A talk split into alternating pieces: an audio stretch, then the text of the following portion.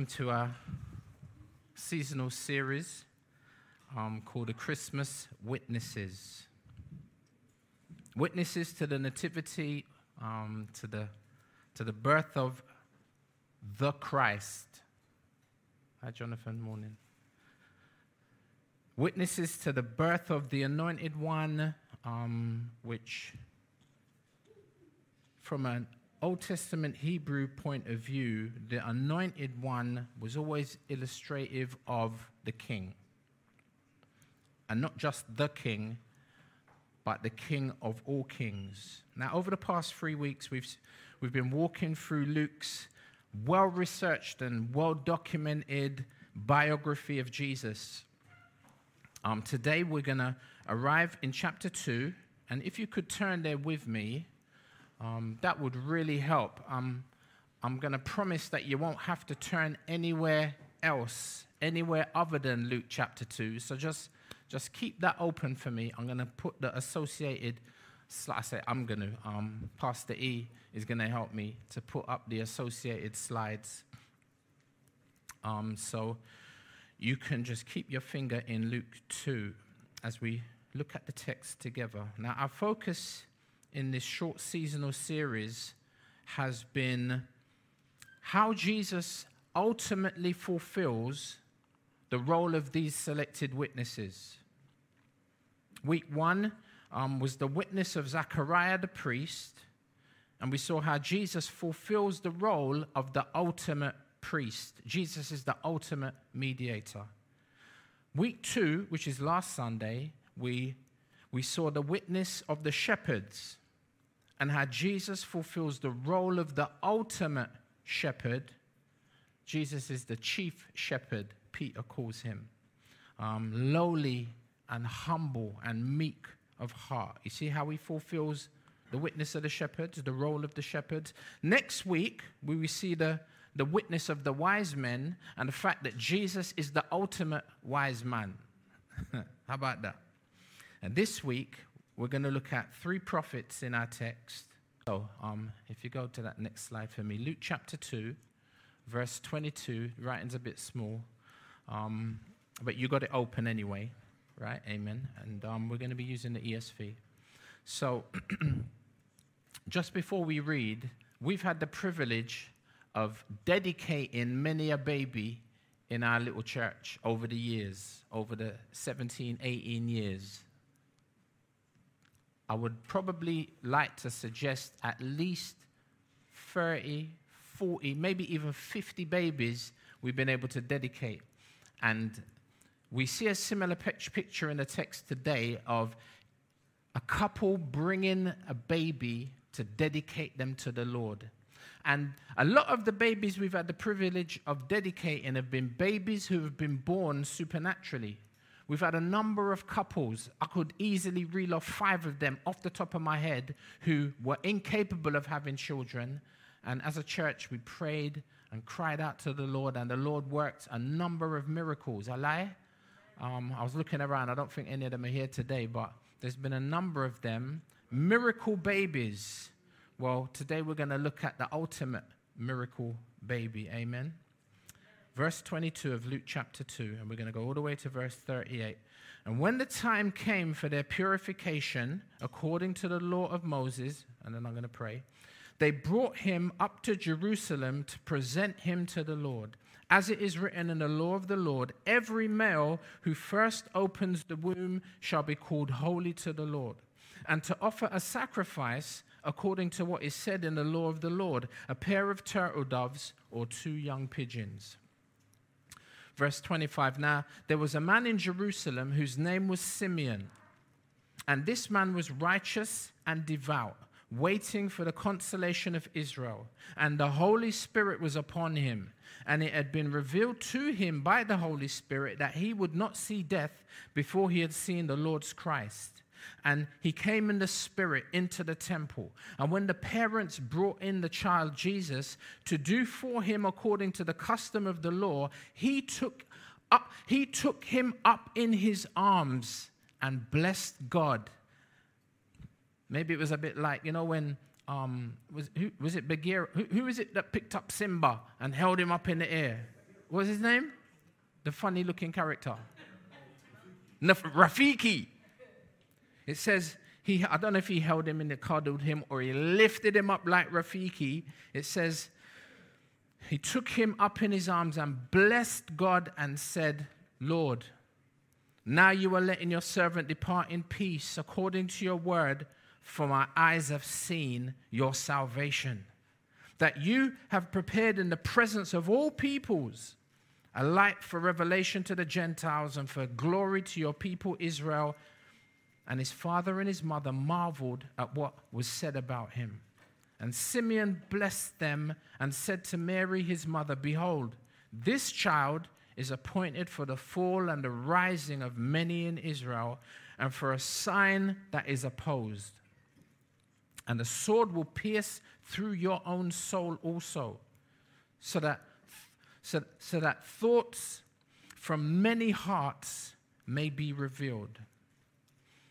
And there was a prophetess, Anna, the daughter of Phanuel of the tribe of Asher. She was advanced in years, having lived with her husband seven years from when she was a virgin, and then as a widow until she was 84. She did not depart from the temple, worshiping with fasting and prayer night and day. And coming up at that very hour, she began to give thanks to God and to speak of him to all who were waiting for the redemption of Jerusalem. Um, let me pray before we jump in. Lord, as we look at these things familiar, remind, remind us of what is true and teach us things that are new, I pray. For Jesus' sake, amen. So, as laid out in our three sections um, of text, we have three main points. I wonder if we could just have a look at those three main points. Our three main points are number one, Jesus, a prophet greater than Moses. Number two, Jesus, a prophet to the nations. And number three, Jesus, a prophet who brings redemption. We're trying to say that Jesus is the ultimate prophet. Number one, Jesus, a prophet greater than Moses. Note that the law is referenced three times in these first three verses, verse 22, 23, and 24. That is the law of Moses or the Mosaic covenant. With reference to those in the past, um, thank you, brother. With reference to those in the past and um, the hundreds, the thousands, maybe even millions of, of males who had been presented to the Lord previously, Jesus didn't need to be presented to the Lord, right? because he had just left the presence of the Lord.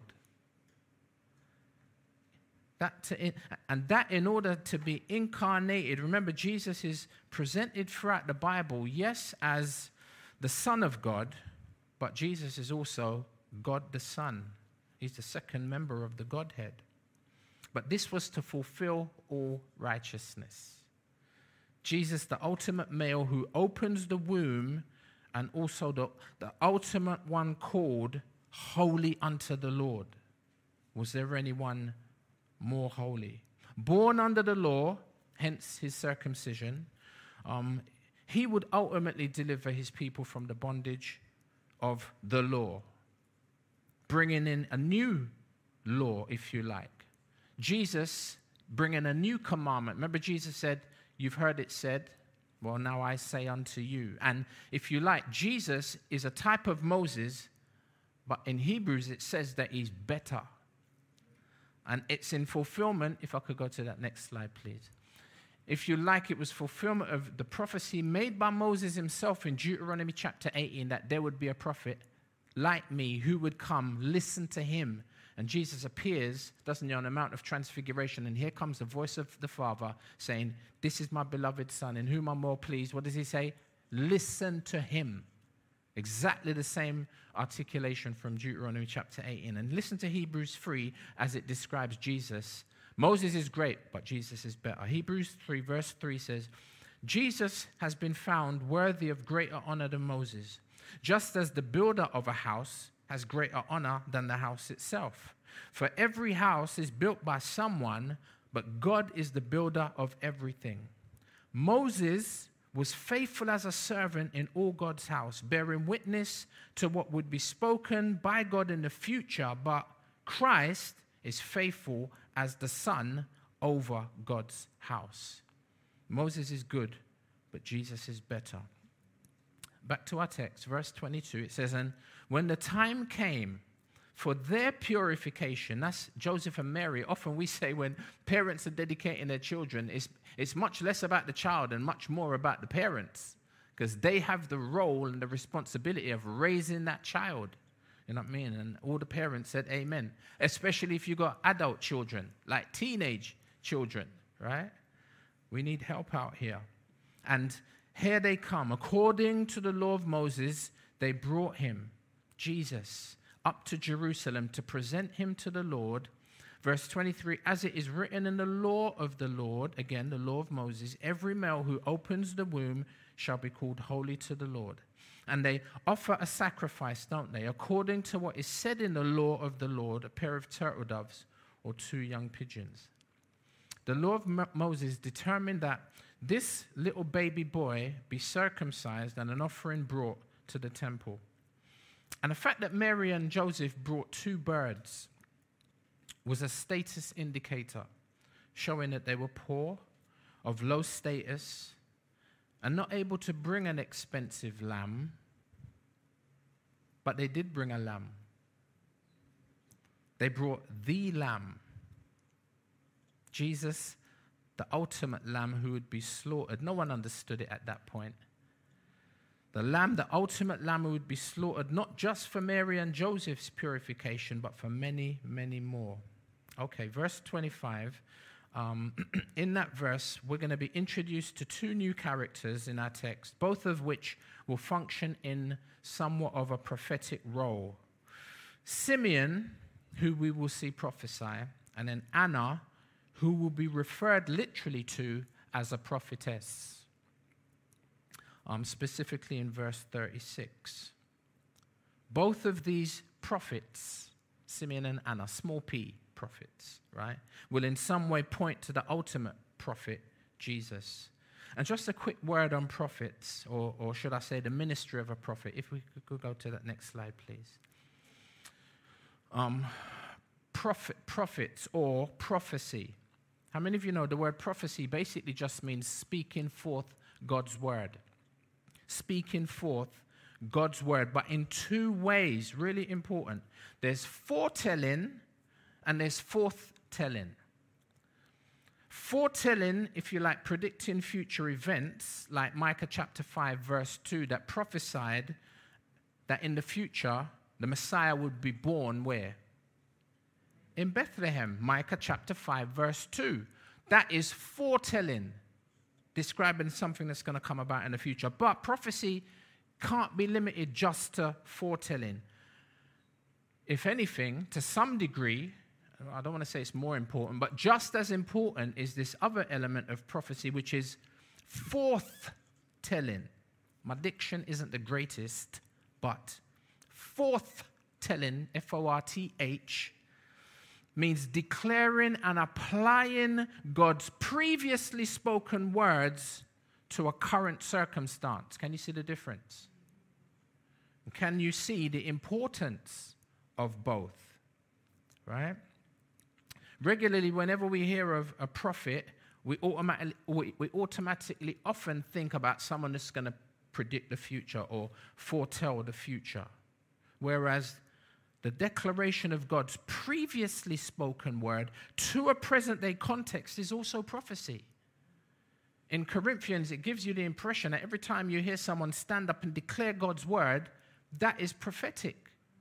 Because they're taking the word that was already previously spoken and hopefully applying it to a current circumstance, a current context.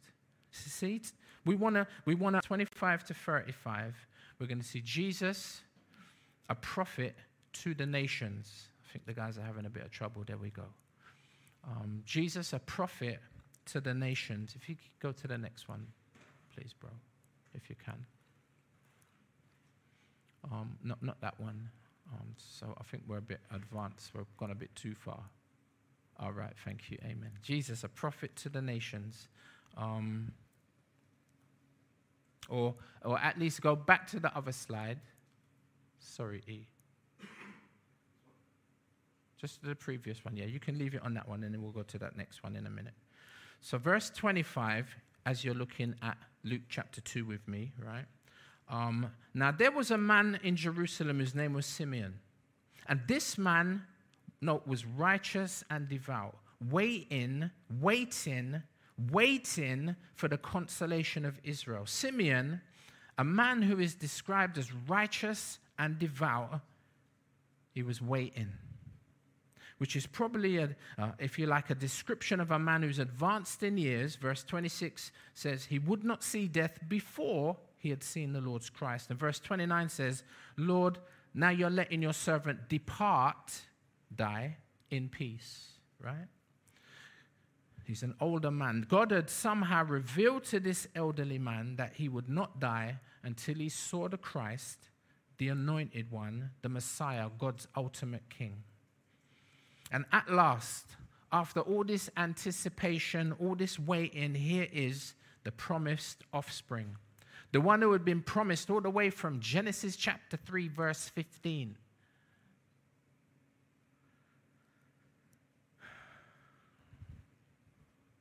At last, here he is, the promised offspring or the promised seed of, of, of, of, of Adam, the seed of of David, the seed of Abraham, the last Adam, the one who would restore the rest that was once enjoyed in Eden, remember. The one who would restore that peace that had been lost in paradise, lost.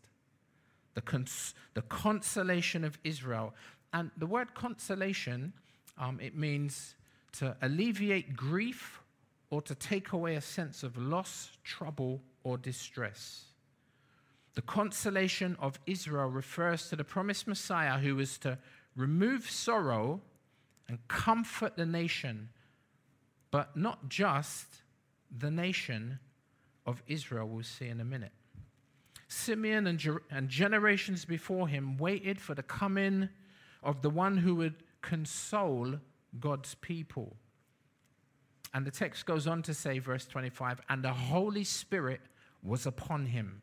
Three times we're going to see this reference to the Holy Spirit as it relates to Simeon. Verse 26, and it had been revealed to him, note, by the Holy Spirit, the second reference, that he would not see death before he had seen the Lord's Christ. And he, and he came in the Spirit, the third reference, into the temple.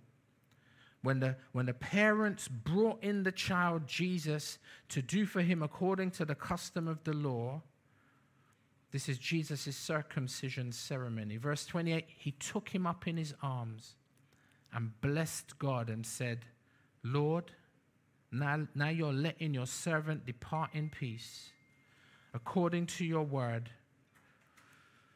For my eyes have seen your salvation.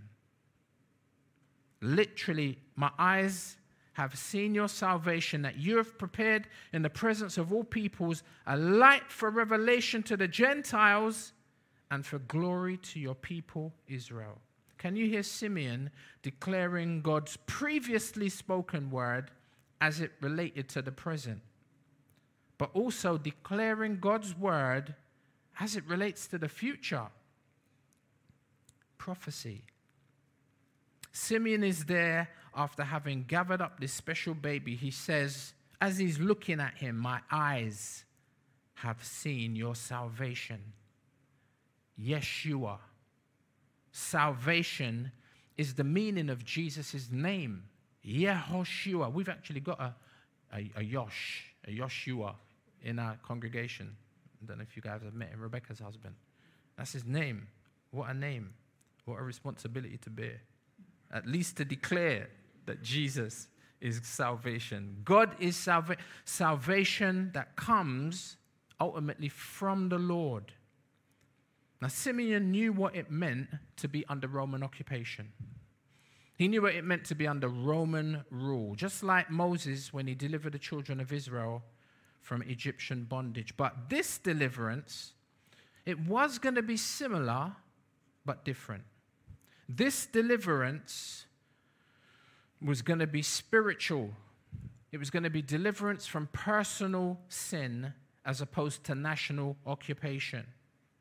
And this deliver and that's why some of them missed Jesus as Messiah because they were expecting, you know, a David type figure, a Solomon type figure, like a Colonel um, um, Patton coming in on a T 32 tank to, to, to, to squash the Romans. That's why they missed him. See, Jesus came to provide deliverance from the bondage, not of the Romans, but of sin. He will come back and he will deal with the powers that be at his second coming. But this is his first coming. And this deliverer, Simeon is holding in his arms and he says, At last. If only I had time to show you, to trace through the Old Testament the anticipation of the coming of the Messiah. I don't have time. But I will make reference to John the Baptist, who, when he was a bit disillusioned as to Jesus being the Messiah, do you remember John the Baptist sent his disciples out and he said, Wait a minute. I'm here in prison. I'm sure it ain't supposed to go like that. And John, poor, poor John, never even knew what was coming next for him. You know what I mean? And so, disillusioned, he, he looks through the prison bars and he says to his disciples, he says, You know, go ask this Jesus if he's actually the one, or should we look for another? My point is, can you hear the anticipation? They're waiting for me. Is he, are you the one that we've been waiting for for millennia, for centuries, right? Simeon says, Simeon, here. My eyes have seen Yeshua. God's salvation, salvation that comes from the Lord. This promised Savior, see, he, this, this illustrates a biblical principle, right? The principle that this illustrates, that salvation comes from the, from the Lord, salvation is not something that you do, it's something, it, it's, it's someone you know. Say that again because I messed it up. Salvation isn't something that you do, it's someone that you know. In every religion other than Christianity, salvation is something that you have to work for. Christianity is unique in that sense. Absolutely, categorically stands alone in isolation to the rest. See, because religion talks about the work that you must do, Christianity talks about the work that you can't do, but the work that is required, and the work that God requires you and I can't do. John chapter 6. Um, now, in John 6, Jesus is speaking to the crowd that came to him, and verse 28 says, Then they asked him, the crowd, What must we do to work the works that God requires? Good question, right? Important question. The question of the ages, if you like. Verse 29, Jesus answered, The work of God is this, to believe in the one that he has sent.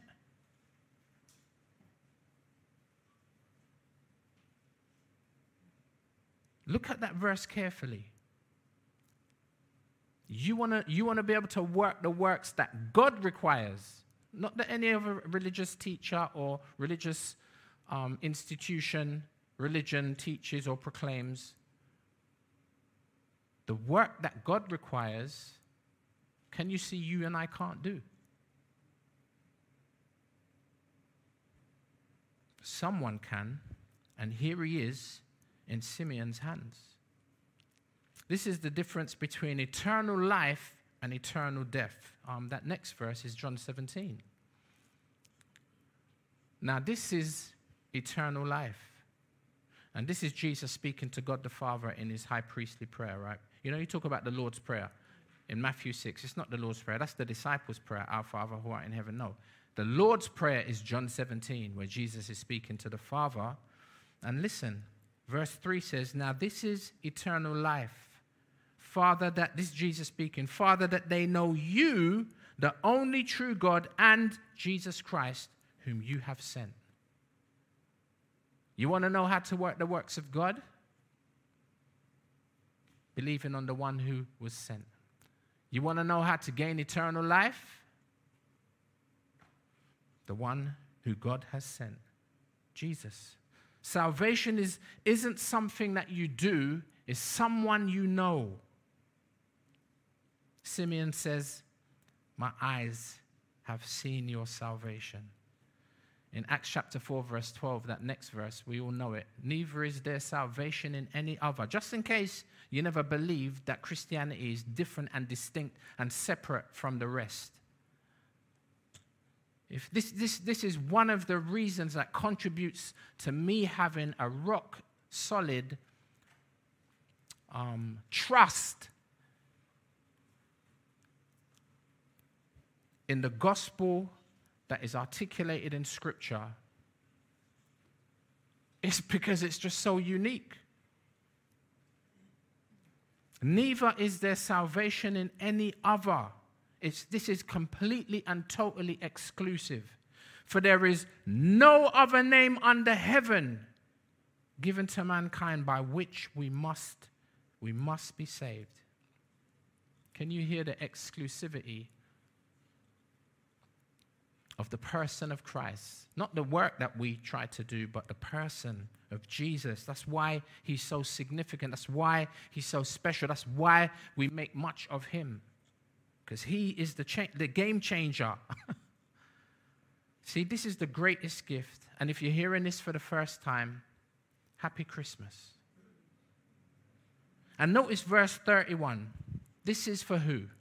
If you're still looking at your Bible with me.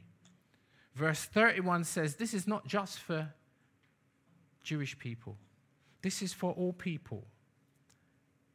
Verse 32 a light for revelation to the Gentiles and for glory to your people Israel.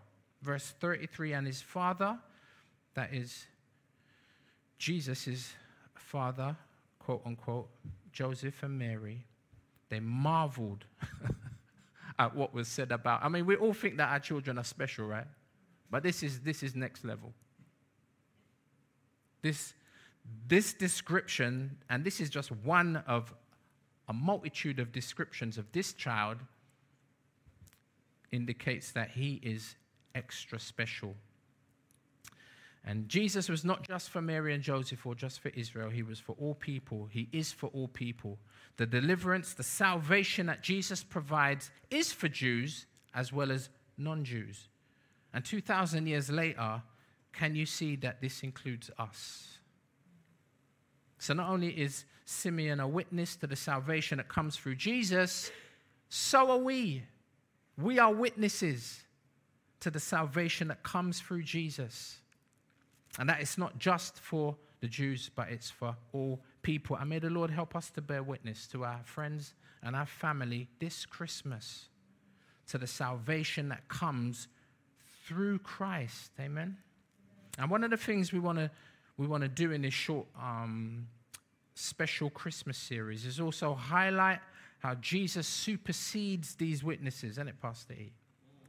The priests in week one right? We saw that Jesus superseded them. He's not just a, a high priest, he's a great high priest.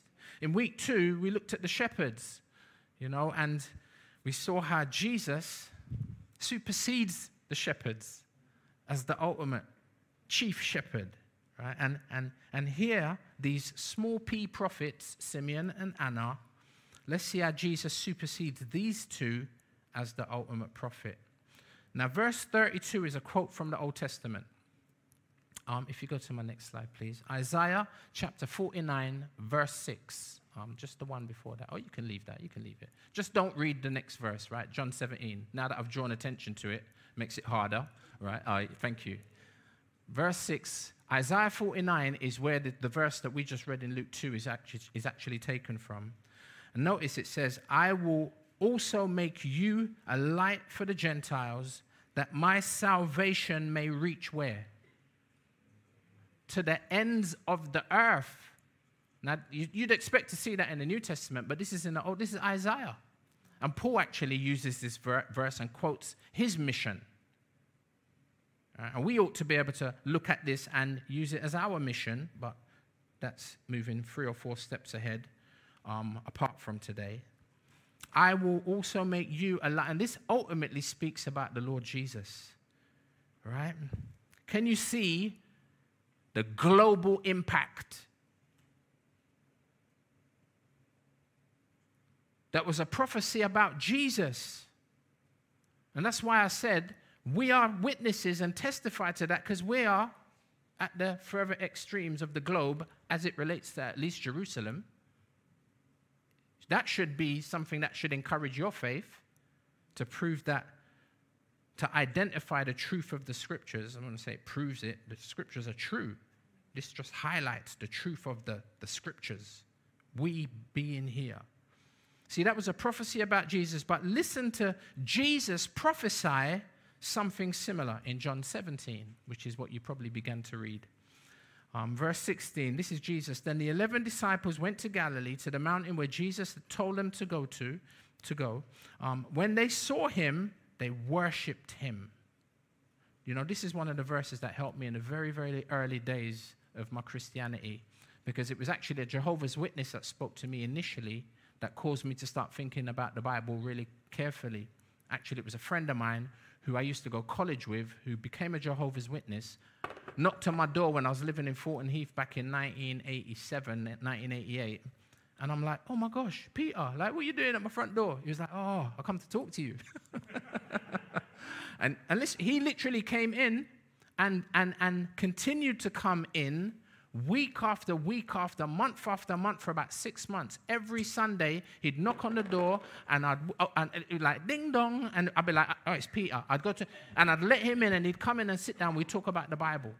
And I remember Helen sitting down one day over in the corner saying that I'd never become a Jehovah's Witness. and I sat there, very wise, isn't it? and I sat there, well, I said, and this is me. I was like, but you know what? They sound like they know what they're talking about. And um, why did I tell that story? Because, thank you. Because he was telling me, when, he's, when he was explaining to me who, Harry, thank you. Well, tracking with me, thank you.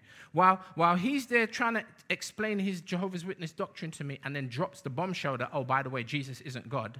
You know what I mean? Then I started to actually go, long story short, started to go to St. Mark's in Kennington and began to hear this thing about Jesus is God. And it was a bit of a, um, it, was, it was very controversial and difficult for me to get my, the arms of my mind around. But I then saw this verse, and it was like a shaft of light entered my soul. And I was like, but wait a minute. If the disciples can come and worship Jesus, and notice, you know, often the, the, uh, our Muslim friends will say to us, you know, show me in the Bible where Jesus says, worship me, right? And we know that it's not there in that sense, literally right? But the question you can ask them is where in the Bible does Jesus say, don't worship me? And you know what? Bare times I see angels getting bowed down to, like Daniel, you know, bows down to the angel when he appears to him. John drops to the angel feet in Revelation. Um, every time the angel says, Yo, get up on your feet. I'm an angel. Don't worship me, worship God. If, if, if angels knew to say that to people who bow down to worship him, don't tell me Jesus don't know. Jesus never refuses worship. That helped me to happily, joyously, ex- existentially, happily. Think of any more adjectives you can add to that that describe. They, they worship. Some doubted that he had risen, but verse 18 and Jesus came to them and said, Notice, all authority in heaven and on earth has been given to me. What a statement. Therefore, go and make disciples of the Jews. Thank you, my sister. All nations, baptizing them in the name of the Father and of the Son and of the Holy Spirit, and teaching them to obey everything that I've commanded you. And surely, note the longevity of the mission. I am with you always, even to the end of the age. Can you see global impact all the way to the end of human history? See, can you see this? This actually involves us. If you're tracking, you know what I'm talking about. Amen. All right, my sister, come on. This last verse, Acts chapter 1. Remember, we're talking about Jesus being a prophet and Jesus declaring things not only not only speaking about not only speaking God's word into the current context but also foretelling the future. Acts chapter 1. This is listen, this so excites me. I mean, I've already had the opportunity. It was my privilege to take us through the book of Acts years ago. If you were around, you know. If you know, you know in it. But Acts cha- Act, the book of Acts. Well, let me read the verse. But you will receive power, says Jesus, when the Holy Spirit comes on you, and you will be my witnesses in Jerusalem, but not just there, also in Judea, the surrounding area, what all the way up to Samaria, what them, them half breed Jews, the Samaritans that we hate, yeah, or even up there, and beyond, where? To the ends of the earth. See, if you do a casual study of the book of Acts, you will see this prophecy fulfilled Wow. Within 60 years of Jesus' life. And then further fulfilled 2,000 years later by us sitting in this very room in London at the further extremes of the ends of the earth. See, Jesus, not just a prophet, you know, but the greatest of all prophets. Who, uh, who would be treated just like all the previous prophets with disdain. He'd be rejected, he'd be opposed.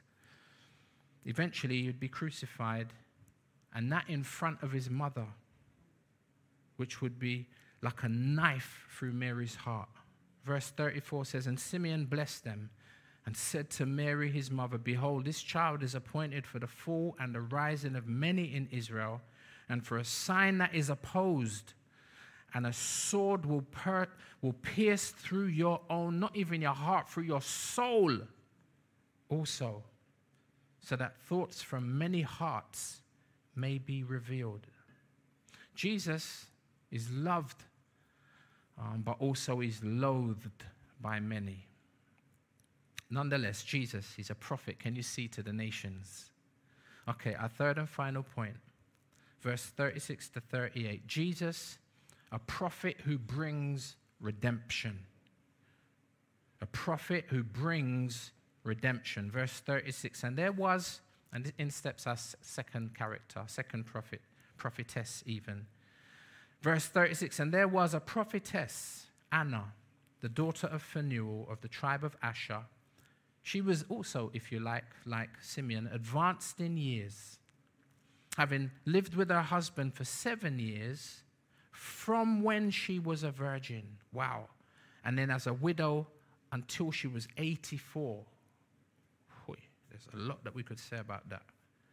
So here we have another elderly individual, but female this time, and widowed. Specifically identified as a prophetess, again, small p prophet. And she is among just a handful of female prophets referred to in Scripture. I don't know if you know the ones I'm thinking about. Remember Miriam, the sister of Moses in Exodus 15? How about Deborah in the book of Judges? Huldah, who's not so familiar, the wife of Shallum in Second Chronicles 34. And then you've got Isaiah's wife, who's referred to as a prophetess in Isaiah chapter 8. And then you've got Philip in the New Testament, who's one of the seven deacons. Philip has four unmarried daughters who prophesy, it says in Acts chapter 21.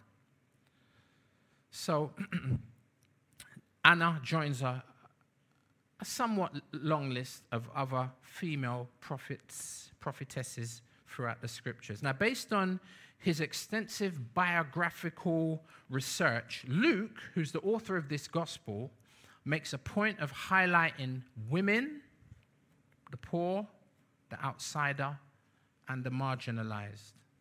Maybe because he himself was an outsider, if you remember.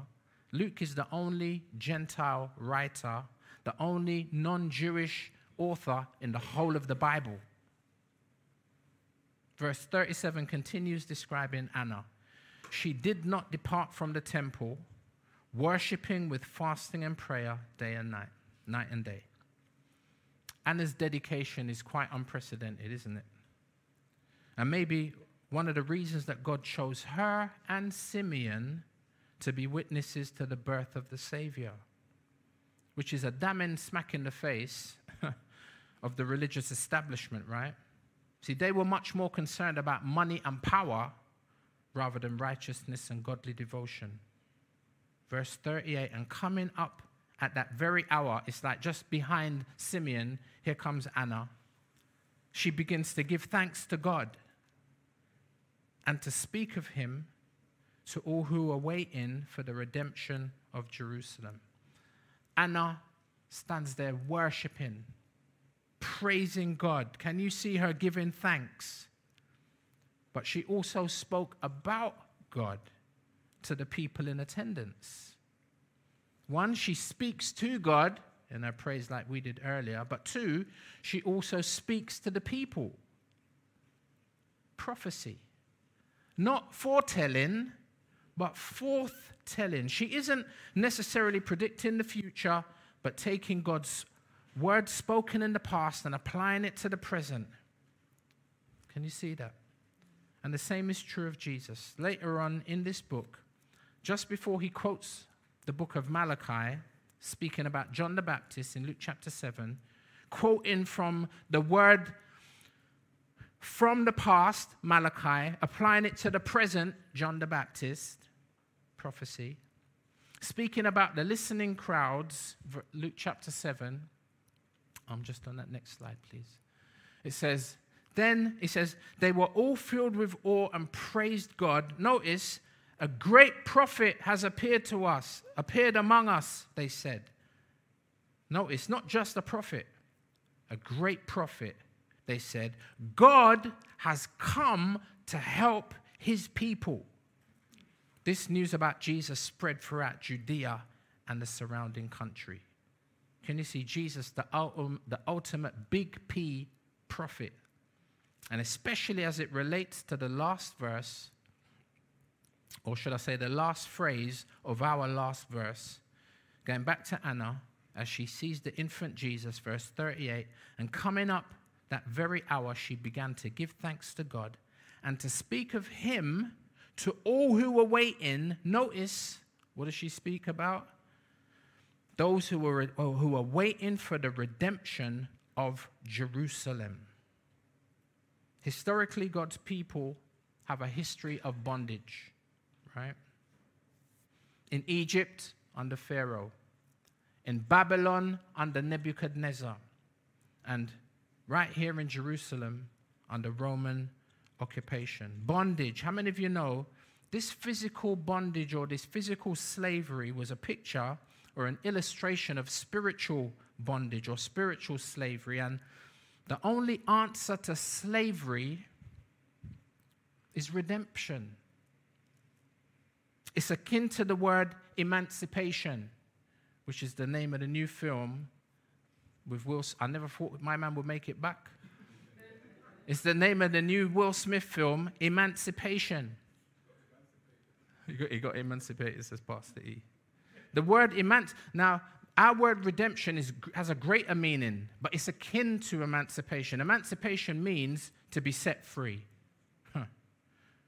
But redemption is more than that.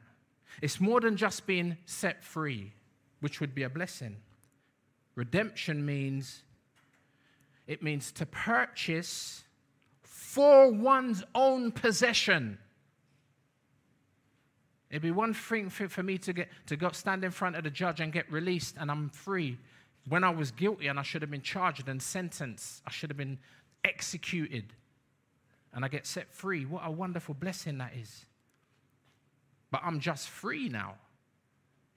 Redemption, that's emancipation. Redemption means I've been set free and then I've been purchased by the one who paid for my who paid for my emancipation. And I become their possession. Now you'd be like, but that's one slavery to another type of slavery. Hmm, if only I had time. The word redeem means to buy to buy out. The term was used specifically in reference to the purchase of a slave's freedom the application of this term to Christ's death on the cross is quite telling. If we are redeemed, then our prior condition was one of slavery. Listen to Jesus, the ultimate prophet. Listen to him declare God's word in the present and at the same time foretell the future in Matthew chapter 20. And I've got two versions of this verse because it brings together these two words. Matthew 20 in the NIV says, Just as the Son of Man did not come to be served, but to serve, no, and to give his life as a ransom for many.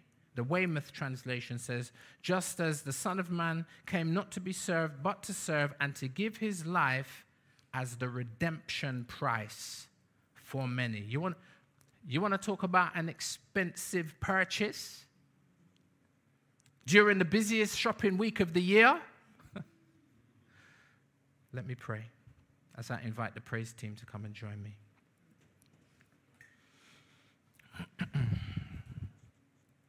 Lord, thank you for Simeon and Anna, faithful servants, witnesses to the Messiah. And Lord, we also thank you for Jesus, the one of whom they testified. Jesus, a prophet greater than Moses. Jesus, a prophet to the nations. Jesus, a prophet who brings redemption. He's, a, he's the Messiah, but he's more than a Messiah. He's a prophet, yet he's more than a prophet. He's God incarnate. He's God who became sarx, became flesh, became a man who first became a baby, a baby born to die, in order to purchase our salvation. Which, Father, which is what Christmas is all about. And like Anna, we we praise and we worship you. Like Simeon, we have seen your salvation, and it's wonderful in our sight. Amen.